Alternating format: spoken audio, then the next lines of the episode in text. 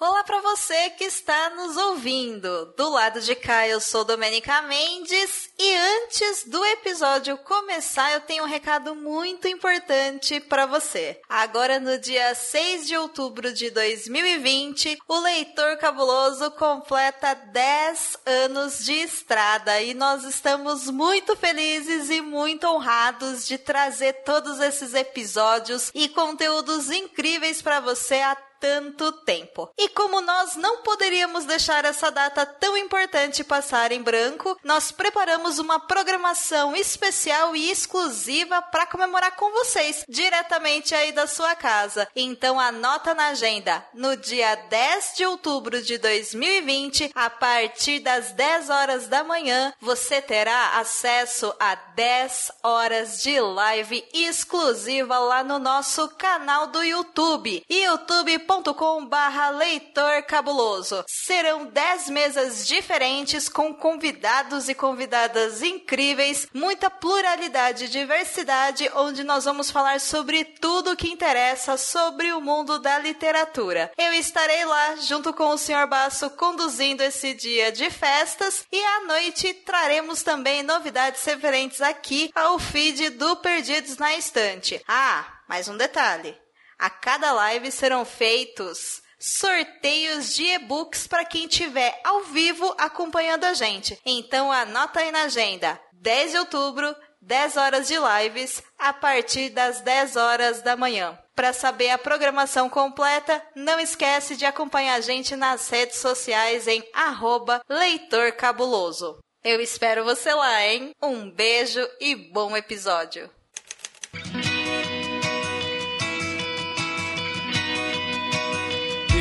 Na Estante, o seu podcast de adaptações literárias do site Leitor Cabuloso.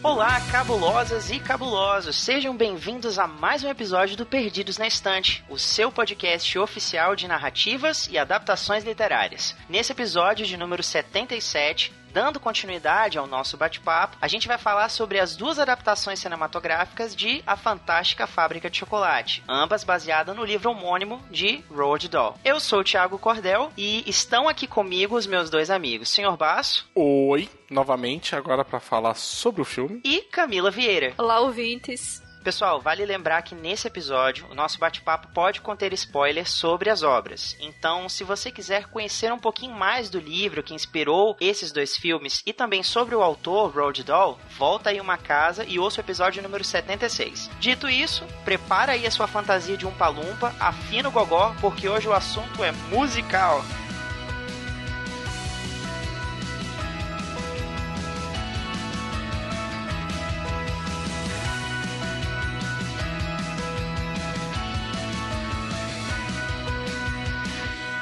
Bom, a gente sabe que a Fantástica Fábrica de Chocolate ganhou duas adaptações para o cinema. Camila, pode contar pra gente um pouquinho sobre elas? A primeira adaptação tem aqui no Brasil o título de A Fantástica Fábrica de Chocolate. Ela foi lançada em 1971. É um filme musical que foi dirigido por Mel Stewart e tem como protagonista o Gene Wilder no papel de Willy Wonka. Esse filme ele foi indicado ao Oscar de melhor trilha sonora original e no Globo de Ouro também foi indicado a melhor ator em comédia ou musical para o Gene Wilder. Ele teve como orçamento apenas uns 3 milhões de dólares e a produção ela recebeu análises bastante positivas, mas não chegou a fazer um, sucesso comercial. E acabou tendo aí um por volta de uns 4 milhões de dólares de arrecadação até que saiu de exibição. Gente, ele teve um milhão só de lucro. Só um milhão. Teve um milhão só de lucro. Foi bem baixinho. É, ele não foi um sucesso, típico filme que na época não faz sucesso depois vira cult. Isso acontece bastante, né? Tanto que em 2014 esse filme Uhum. ele foi selecionado para preservação no Registro Nacional de Filmes da Biblioteca do Congresso, porque ele era culturalmente, historicamente e esteticamente significante. E essa versão, ela não foi aprovada pelo autor. Não curtiu.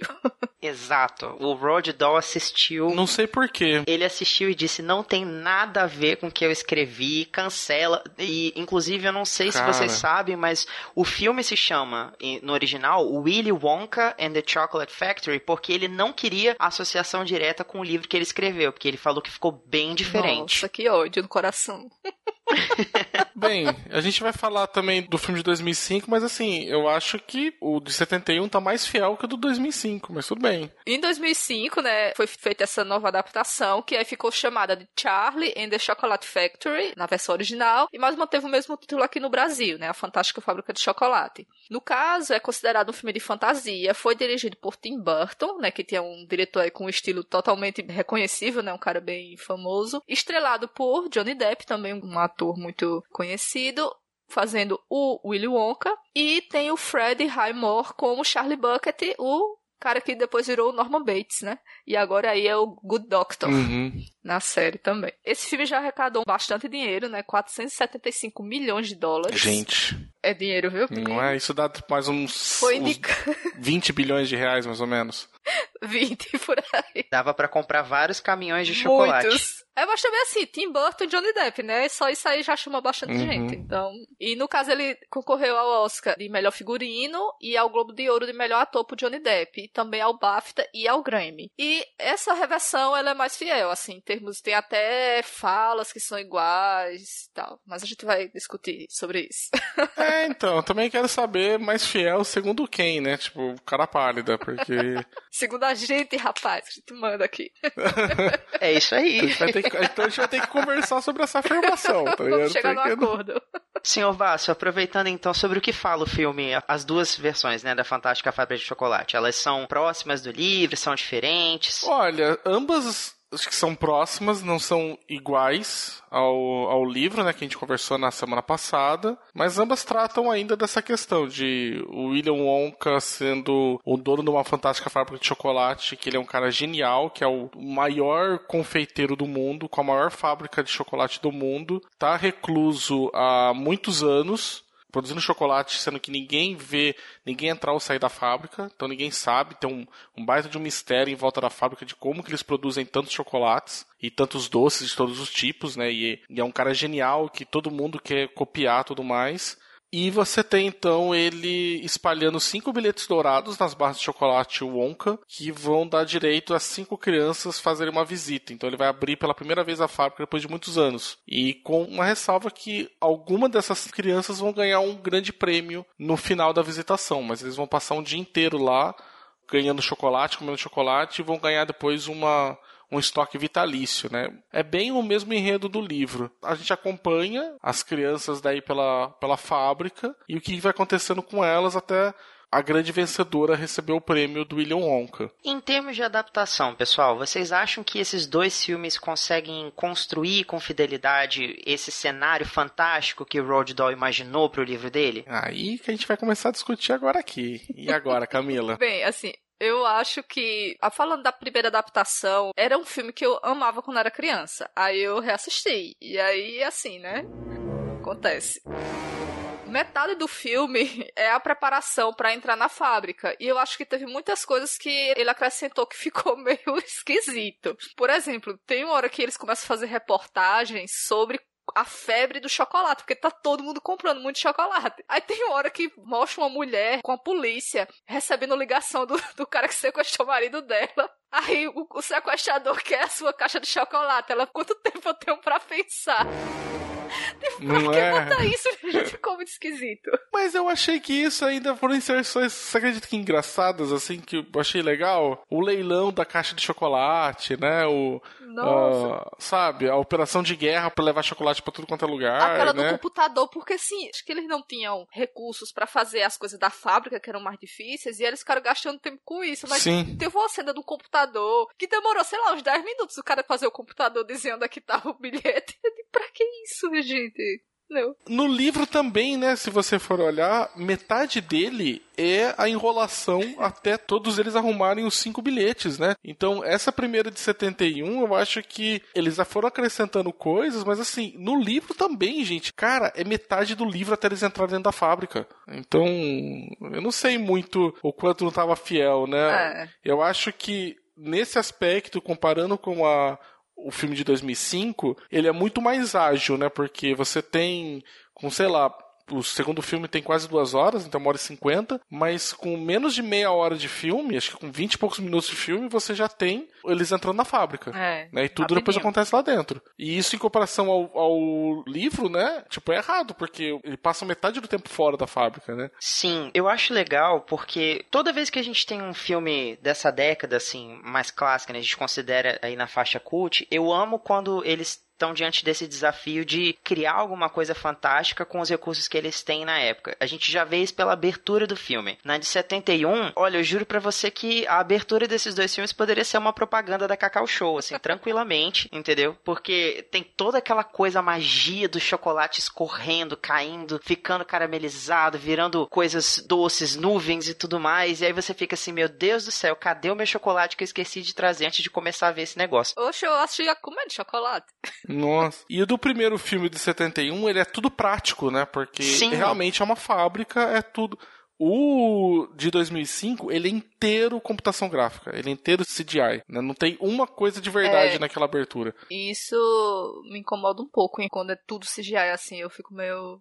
Sei lá, não desce bem, não. parece que pelo fato de ser tão perfeito assim, de ser tão aos olhos assim, você ver que não tem como você contestar aquilo ali, fica irreal. Você fala, ah, eu sei que é efeito especial, eu sei que É. isso aí tudo foi feito em computação gráfica e tudo mais. Mas é legal você imaginar que na adaptação de 71, por exemplo, a gente tem todo esse trabalho da direção de arte para recriar alguns cenários, seja dentro da fábrica ou fora dela. Eu achei isso muito legal. É um trabalho muito visível. E bastante criativo também, né? É, mas nessa parte de regressão de cenário, eu acho a de 71 mais crível do que a de 2005, porque, cara, a casa do, do Charlie no 71, você vê que era uma casa de verdade, que era realmente, tipo, era uma construção de verdade, eles filmaram num bairro, numa casa. A de 2005, cara, não tinha como aquela casa ser mais feita dentro de um estúdio do que ali, sabe? Inclusive, todo o jeito que ela era corretamente inclinada, né, sabe? E o Charlie com aquele buraco no teto, aham, tá nevando em dezembro, e o moleque dorme, tipo, com um buraco, aham, com certeza, né?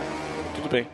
Foi a primeira coisa que eu pensei. Falei, meu Deus, quando chover, esse menino tá no sal. Não, chover não, tava nevando, entendeu? Tava nevando. Com aquele buraco é. ali, cara, ele podia estar com uma pele de urso por cima dele que ele ia congelar, sabe? Não existe isso, né? E, e assim, e é grita, né, pelo menos pra mim assim, grita que aquilo ali é dentro de um estúdio. A própria fábrica e o restante das construções ali em volta é tudo feito por computação gráfica, né? Tipo, tudo encaixado, né? É muito, pra mim, pelo menos ele é, ele é muito gritante, né? Na de 71 não é a fábrica não é tão grande, tão colossal que nem precisava ser, na verdade, porque se você ler o livro, você sabe que a fábrica inteira é subterrânea. Aquelas chaminés que tem ali em cima é só para enganar a população. E o Tim Burton, de 2005, decidiu mostrar a fábrica por fora mesmo, como se ela fosse inteira sobre a terra. Então ela é gigantesca. Mas aí claramente você vê que, olha, ou é uma maquete ou é uma, uma computação gráfica, alguma coisa, porque você sabe que aquilo ali não é de verdade, né? Ela parece menos real do que a de 71. Não sei como é que foi para vocês. Eu acho melhor a de 71, porque como é tudo efeito prático, eles foram bastante criativos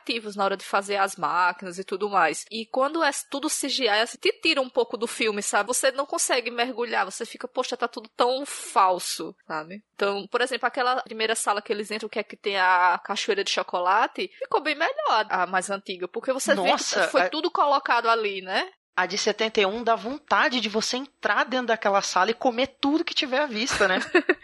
Justamente. Já de 2005, você, poxa, você não consegue se conectar, né, com aquilo de tão irreal que é. Exato. É, como a Camila colocou, chega a ser falso, assim. Você vê, olha, eu consigo ver que, sei lá, é, eles estão num fundo verde interagindo com pequenos objetos felpudos verdes também, e depois isso aí tudo vai ser transformado nos efeitos especiais. Já na de 71, tem coisas ali que você vê realmente que eles tiveram cuidado de tornar comestíveis, de adaptar para que. Cara, o Willy Wonka comendo aquela xicrinha de flor. Gente, pelo amor de Deus, eu, eu quero comer aquele negócio. Eu não sei nem o que, que é. Deve ser gema de ovo, mas deve ser tão gostoso. Você sabia que tem livros, filmes, boxes, séries e todo um maravilhoso mundo de literatura? Você pode encontrá-los no Perdidos na Estante. A gente falou aí do Willy Wonka, e aí acho que isso é uma coisa que vai dividir, tipo, é um daqueles testes, sabe, tipo, arroz por cima ou por baixo do feijão, sabe? Que é saber quem que é o melhor, Jenny Wilder ou Johnny Depp pra Willy Wonka. E agora? Nossa. Eu joguei a batata quente pro Thiago, o Thiago pegou e jogou pra Camila, né? Tipo... Bem, veja só. Eu prefiro o Gene Wilder. Hum. Eu achei o Johnny Depp muito cara de doido.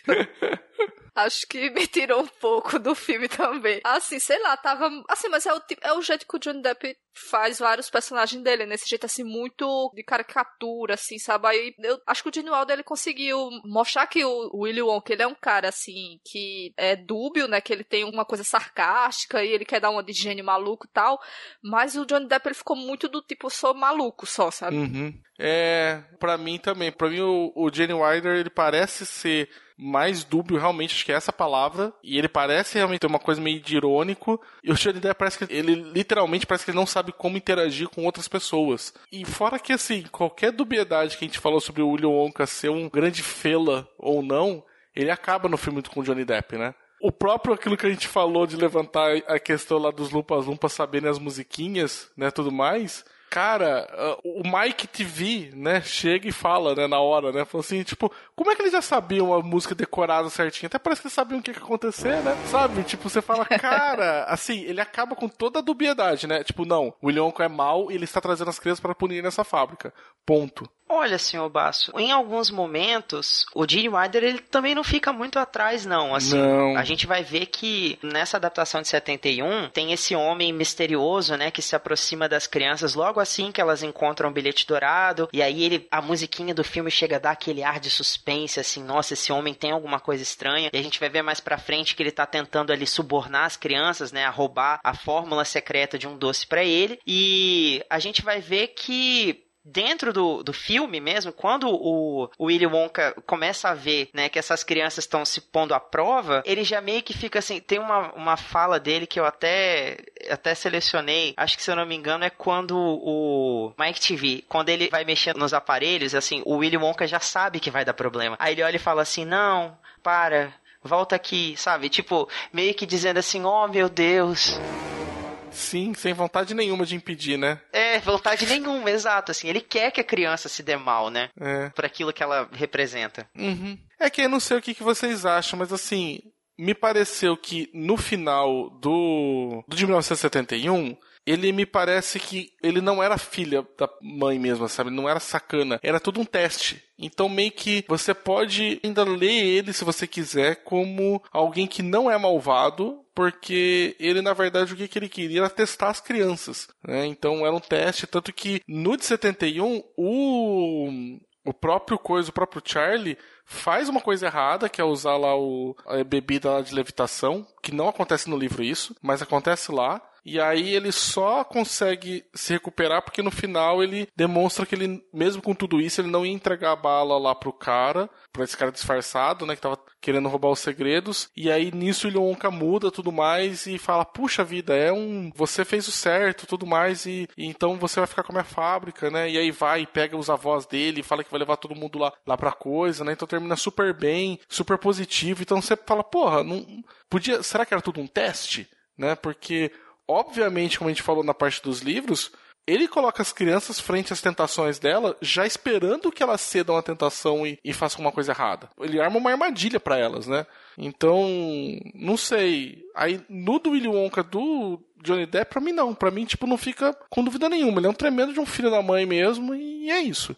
No, no filme de 71, como o Bass falou, que ele faz como fosse um teste, mas eu fico pensando, e o teste do Charlie, assim, porque no livro ele não, ele não tem aquela parte do Charlie e tomar aquela bebida, né? Eles colocaram isso no filme, mas e quem atiçou o Charlie para fazer isso foi o avô dele. O avô dele, não, vamos, vamos tomar, né? E assim, aí a única coisa que no final foi que ele não foi embora com a, o chiclete lá. Mas assim, foi meio que uma tentação muito menor comparada à dos outros, das outras crianças. Então ele tava de olho já no Charlie, ele só queria ver se o Charlie realmente era isso tudo, sabe? Então por que colocar todas aquelas crianças lá passando por aquilo? Uhum. Meio que tem isso, sabe? Mas a gente vê que desde o começo o Willy Wonka ele parece, digamos assim, ter um olhar especial pro Charlie, sabe? Quando na versão de 2005, quando as crianças entram na fábrica, todas elas se apresentam, todas elas querem já de cara conquistar o afeto dele, né? Como o Basso colocou, parece muito que ele tem essa dificuldade de se relacionar com os outros, porque quando a Violet dá um abraço nele, ele fica todo duro, mas quando ele percebe que o Charlie é a única criança que, digamos assim, não se colocou à frente, ele para e fala: "E você? Me fala de você, qual o seu nome?". E ao mesmo tempo, quando ele, eles estão naquele, naquele trecho do passeio de barco, ele percebe, né, que o Charlie tá faminto, mas não falou nada, assim. Então ele pega um pouco do chocolate da cachoeira e fala: "Toma aqui, você vai se sentir melhor" e tudo mais. Então você percebe o tempo todo que ao mesmo tempo, enquanto ele tá ali já sacando que nenhuma daquelas quatro crianças é merecedora do prêmio, ele já sabe que o Charlie tem virtudes que ele quer que você, espectador, perceba também. É uma grande entrevista de emprego para uma criança de 10 anos, né? Não é?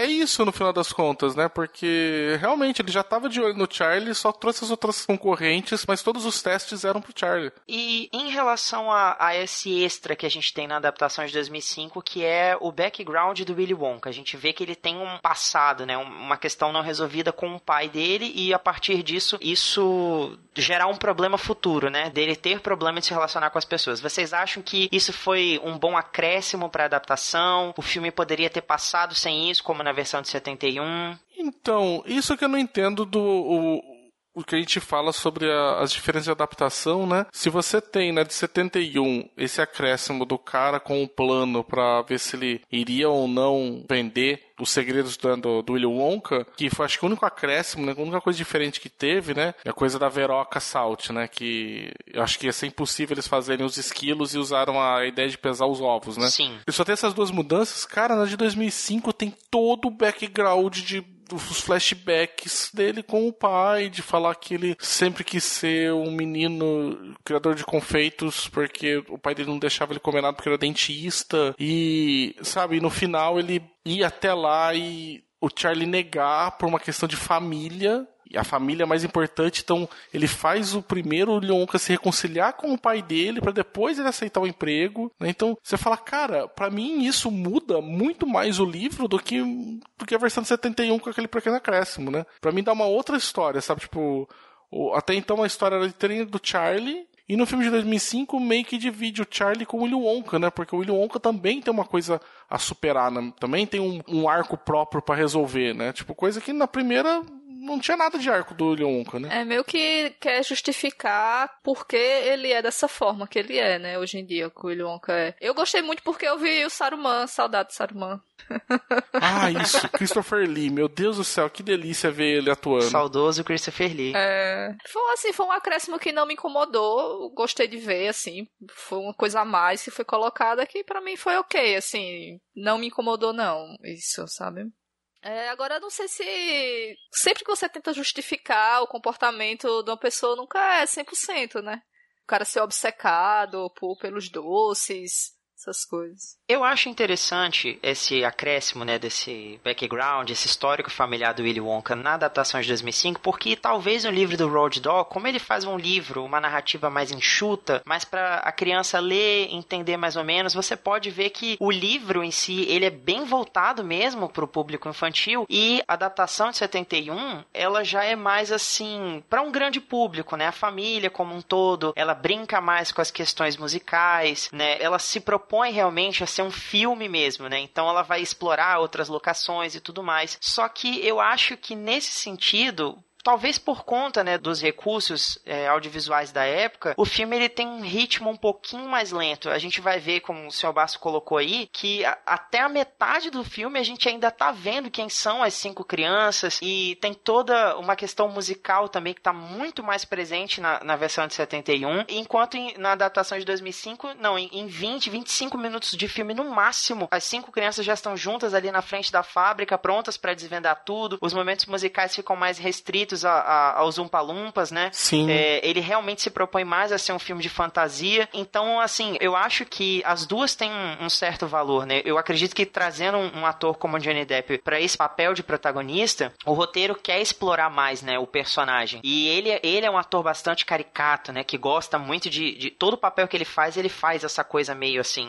né, aluada. Me desculpa, mas assim, depois do Jack Sparrow, todos eles viraram Jack Sparrow, né? Até o William Wonka é uma versão Jack Sparrow, né? Sem a barba e sem o cheirinho de. mas não é, cara, porque. Eu acho que ele tomou um rum, viu, ali.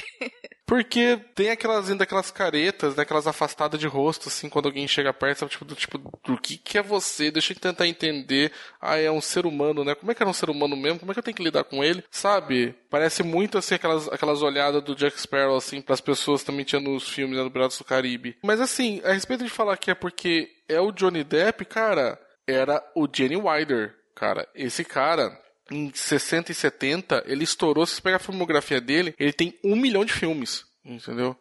Ele, ele é um ator muito, muito foda também. Então, se fosse por ator, eu acho que é de 71 ia explorar mais, né? Tipo, também por. Acho que não sei se é porque é um ator que mudou isso daí. Eu acho que é mais porque, sei lá, o Tim Burton é apaixonado pelo Johnny Depp, né? Talvez tipo, tem... mais do que pela Helena Bonham Carter. Nossa, com certeza, sim. Se tivesse que escolher um dos dois. Acho que ele escolheria o Johnny. É. E aí quis justificar, né, muitas ações dele, né? E eu concordo muito com a Camila nisso. Eu acho que toda vez que tenta explicar por que, que o vilão é mal, eu, eu olho e falo, por quê? Tá me contando isso? É importante eu saber por que, que ele é mal, entendeu? Então, tipo, ele tá ali só pra ser o, elemento do conflito, né? Não tem que ficar explicando. E aí, então, quis explicar, justificar o porquê tudo isso dele, né? Mas, assim, tem umas coisas ainda assim que não que não bate, sabe? Os cartõezinhos para poder falar, como se ele tivesse que lembrar o que, que ele tinha que dizer para um outro ser humano, né? E toda hora falando que o chocolate dele não podia ser tocado por mãos humanas, mas os lumpas lumpas que manuseavam tudo, então, tipo, os umpa lumpa não eram humanos, né? Tipo, eles eram outra coisa, né? Olha, falando em Umpa Lumpa, eu acho muito injusto que os prêmios indicações de melhor ator, melhor não sei o que, tenham sido só pro Johnny Depp, porque se tem alguém que merecia um prêmio nessa adaptação de 2005 é o Deep Roy, o ator que faz sozinho todos os Umpa Lumpas do filme. Esse homem deve ter tido um trabalho gigantesco gigantesco, sabe? Tipo, para vestir todas aquelas roupas, fazer as coreografias e decorar aquelas músicas. Nossa, ele para mim tinha que ser o grande premiado da noite. Acho que a única coisa que o filme de 2005 é melhor do que o de 71 é essa parte dos Lumpas Lumpas, sabe? Ele fez. O primeiro filme é mais musical, esse segundo é menos musical. Só que as músicas no de 71 eram todas o mesmo estilo, né? E aqui ele acabou criando uma coreografia e um estilo musical para cada uma das crianças, né? Então isso eu achei ficou muito bom. Eu preciso confessar que eu pulei todas as músicas porque eu não gosto. Do filme ou do livro? No livro eu li, porque era para ler, né? Mas assim, desde criança eu não consigo, quando começa a musiquinha, eu Sério, não, não curto. Aí eu não vi as musiquinhas. Camila Vieira partindo corações nesse momento. Não Desculpa, é? gente. Eu não consigo. Eu gosto de musicais, mas não assim. Aí eu, a musiquinha eu, eu pulo. Ai, ai. Mas então, pessoal, vocês têm alguma alguma cena favorita dessas duas adaptações? Olha, eu sempre me lembro da cena em que ele abre o chocolate e ele vê o cupom, assim, é a coisa que quando eu penso nesse filme é a primeira coisa que me vem à cabeça, assim, ele abrindo lá de repente aquela coisa dourada, ele correndo, sacudindo e todo mundo, ah, não sei o quê. Então é sempre a parte que eu recordo mais desses dessas adaptações. Cara, para mim, uma coisa que sempre ficou muito marcado, e acho que é por isso que eu peguei birra do filme de 2005, foi na cena de, do filme de 71, o William Wonka abrindo a fantástica fábrica de chocolate pela primeira vez, andando todo mancando, todo zoado, porque ninguém via ele, achava que ele era um inválido, um velho, alguma coisa. E no último momento ele fica sem a bengala, você acha que ele vai cair, ele dá uma pirueta e pula. E aí você olha e você fala, cara, isso é o personagem do William Wonka né? Esse filho da mãe que vai tentar te enganar, porque ele vai parecer um cara com um monte de problema, um monte de coisa errada, mas na verdade é puro fingimento. é muito legal mesmo, assim. É, Eu, eu concordo total com você, senhor Basso. Eu acho que o, o Gene Wilder, ele se diverte mais dentro da fábrica de chocolate, sabe? Tanto que, aliado a essa questão da direção de arte, acho legal, por exemplo, que um pouquinho antes dele entrar nessa sala dos chocolates, a gente tem aquela sala que meio que vai afunilando, assim. Ela parece grande, mas à medida que você vai entrando, você fica gigante e a sala vai ficando pequenininha, né? Que remete a um pouco a essa ideia do Escher, né? O pintor, artista que criava essas técnicas também. E acho legal como o filme se vale desses recursos para criar isso daí, né? À medida do que era possível para a época. E eu realmente fico com essa cena da, ela é muito marcante para mim. Essa primeira entrada deles dentro da fábrica ali com a, a sala de chocolates, com a cachoeira e tudo. Quando eu era criança, esse filme, adaptação de 71, ela foi muito reprisada no SBT. E eu lembro que essa cena era a que mais me impactava, assim, era a que mais me dava vontade de entrar dentro do filme e ficar ali, sabe, o dia inteiro só experimentando aquelas guloseimas e tudo mais. Eu acho muito bonito, assim, muito legal mesmo como que o, o filme executou isso bem, sabe? Fez você desejar realmente conhecer a fábrica. Ela parece real. Ei, você quer encontrar um mundo secreto de adaptações literárias? Sim, mas onde? Perdidos na estante. Bom, para vocês, voltando um pouquinho na discussão que a gente teve no episódio passado, vocês sentem que o filme consegue continuar passando a mesma mensagem, os mesmos valores que o Roald Dahl se propôs, ou o, o efeito dele aqui já é outro, assim, é mais ser um objeto de entretenimento, ele não se preocupa tanto assim com os valores morais, principalmente para o público infantil, né, a qual ele se volta? Olha, assim, o filme de 2005, ele continua mostrando, né, como a criação ruim dos pais transformou aquela aquelas crianças em pessoas detestáveis, assim. Tirando o Mike TV, que parece que eles mudaram um pouco, né? Então você não fica claro que é uma influência dos pais o fato dele assistir muita televisão. No caso, ele ficou mais jogando videogame, sendo um cara meio que mais inteligente, digamos assim. Não era nem viciado em TV, né? Mudaram isso. Mas a que é mimada, ia mostrar como a, a criação dos pais fez com que ele tivesse essa personalidade ruim e continua mostrando como isso, dentro da fábrica, acabou tendo essa punição para eles. Uhum. O Charlie, ele mostrou o Charlie como uma criança, assim, que apesar da vida difícil, continua tendo aquela esperança, mas na versão de, de 71, ele mostrou o Charlie já um pouco diferente, assim, era um Charlie mais, assim, que às vezes era respondão, que ele era mais sonhador também, assim, ele achava que ele ia ganhar, ele tinha aquela esperança, né, de que ele ia ganhar, coisa que no livro ele ficou muito triste por não ganhar da, logo na primeira vez, né. Então, mas essa aí que tava no livro continuou nos filmes, tanto no 71 quanto no 2005. Eu acho que o de 2005 ele muda um pouco a pegada que tinha do livro, que ele passou mais uma ideia de valor de família muito mais forte do que as outras coisas. Tanto que meio que é central, né? Que é uma coisa até estranha que tanto o livro quanto o filme de 71, quando o William Wonka convida o Charlie, ele automaticamente convida a família inteira dele para ir lá para morar na fábrica, porque é assim que ele escraviza as pessoas que trabalham para ele, né? Prendê-las lá dentro.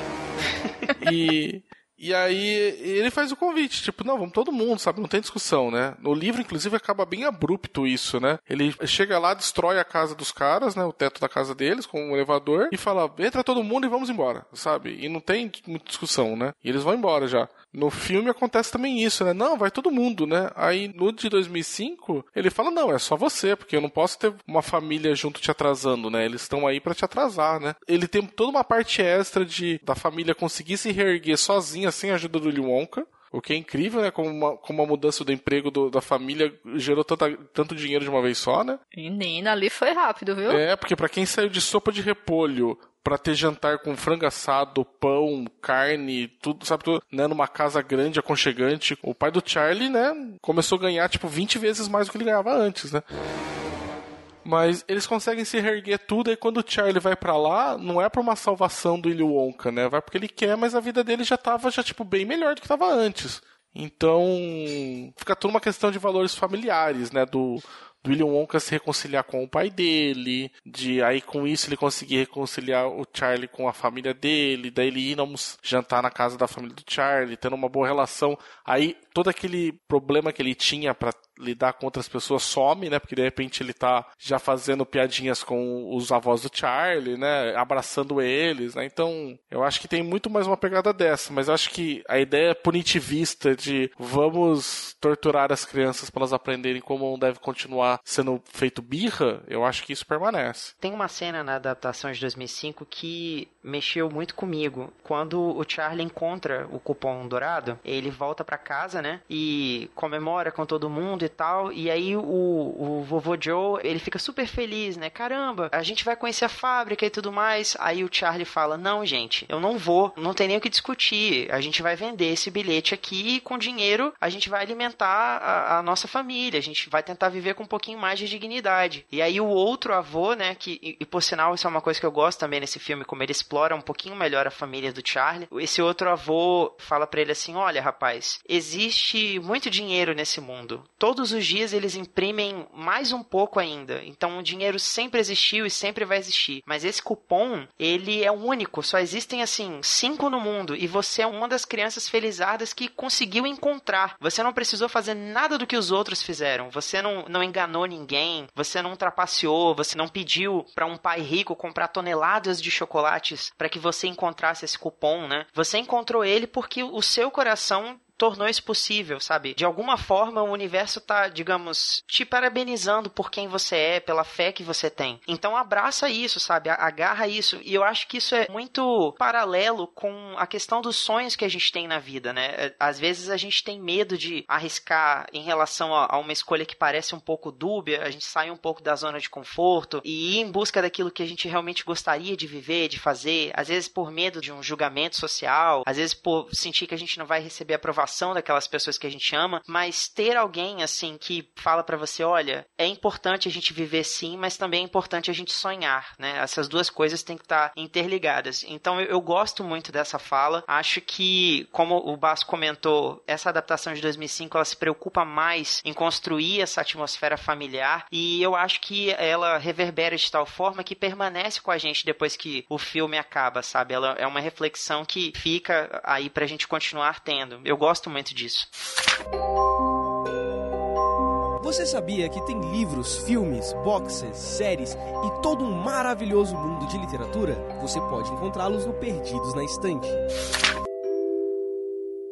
Mas então, meus queridos, vamos lá para a pergunta que vale um carregamento de chocolate Vixe. de estoque para a vida inteira. Entre a adaptação de 71 e a de 2005. Qual das duas vocês escolhem? Dona Camila Vieira, por favor. Meu Deus, sério, primeira. Olha, assim, eu vou escolher a de 71 por conta, assim, que foi algo que marcou minha infância, de ver esse filme lá na sessão da tarde, no SBT, sei lá, qual canal que passava. E, assim, é uma coisa que ficou comigo sempre, né? Essa questão do garoto lá encontrando dinheiro, conseguindo comprar o chocolate, tendo aquela, aquela surpresa, né? Já essa versão agora, não sei se foi porque eu, eu vi ela ontem, sabe? Então, assim, não é a mesma coisa você ver um filme desse quando você é criança quando você já é adulto, né? Então eu vou escolher a de 71. E você, senhor Basso? Eu voto com a relatora. Eu acho que a de 71, ela real, eu acho eu, eu gosto mais dela, eu acho que por que me pareça, eu não sei porque o, o autor achou que não era, sabe, uma boa adaptação, eu acho ela inclusive melhor que a de 2005. Eu acho que ela passa mais o espírito do William Wonka e, e, da ideia toda do que o livro que foi, inclusive no ritmo, né, que é um ritmo mais lento. Para mim de 71 é melhor. Certo. Bom, eu vou polemizar só um pouquinho, porque assim, para mim o Willy Wonka é o, o Gene Wilder, né? Acho que ele capturou bem a essência do personagem e ele é mais próximo do livro, na minha opinião. Mas em termos de ritmo, enquanto adaptação cinematográfica, eu fico com a de 2005, porque gosto do ritmo dela, gosto da atmosfera que ela cria, como eu já comentei antes, mas eu gostaria de ver talvez o Gene Wilder como o Johnny Depp dessa versão criada pelo Tim Burton. Eu queria ver como ele se sairia sob essa direção, né? Né? Como seria essa fusão entre os dois filmes. Por favor, não me joguem chocolates. Bem, senhor Thiago, o senhor pode, por favor, passar no departamento pessoal, então, depois, pra gente conversar, porque não dá para continuar. Bom, pessoal, chegando ao final desse episódio, eu sou o Thiago Cordel e você pode me encontrar no Twitter e no Instagram como Thiago Cordel e estive aqui com Camila Vieira. Bem, pessoal, vocês podem me encontrar na seção de resenhas do Leitor Cabuloso. E o Senhor Baço? Sim, vocês podem me encontrar no Twitter como arroba Senhor Baço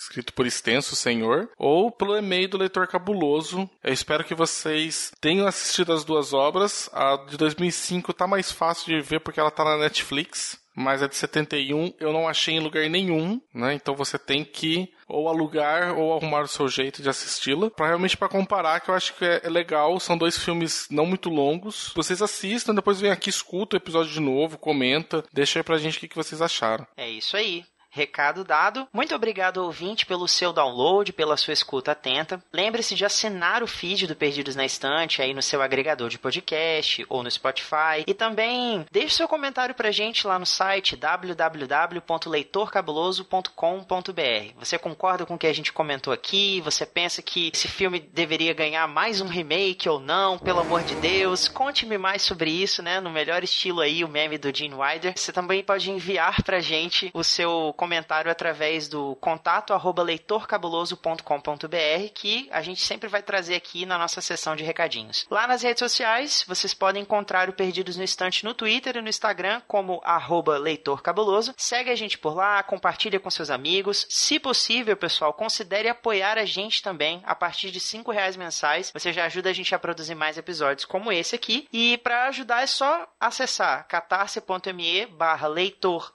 cabuloso ou procurar por Leitor Cabuloso no PicPay. E na semana que vem eu volto com um novo time pra gente falar de outro clássico escrito pelo Road Doll e também foi sucesso na sessão da tarde. Quer saber qual é? Então eu te conto no próximo episódio. Um grande abraço e boas leituras! Você acaba de ouvir o episódio número 77 do podcast Perdidos na Estante. No episódio de hoje, nós falamos sobre as adaptações cinematográficas de A Fantástica Fábrica de Chocolate. A apresentação foi de Tiago Cordel, Camila Vieira e Senhor Baço. A pauta é de Tiago Cordel e a edição é de Domênica Mendes. Aê! Só queria perguntar uma coisa. Ai, meu Deus, o, acabou. O filme de 2005. o filme de 2005 virou me... teve alguma foto que virou meme? Teve algum frame que virou meme? Olha, eu não sei. Acho que não. Eu pelo menos não me lembro. Pronto, a de 71 ganhou então, porque tipo tem meme. 71 teve meme.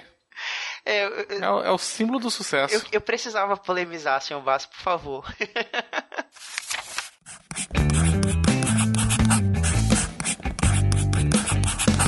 Esse podcast faz parte do site Leitor Cabuloso. Conheça nossos conteúdos em www.leitorcabuloso.com.br.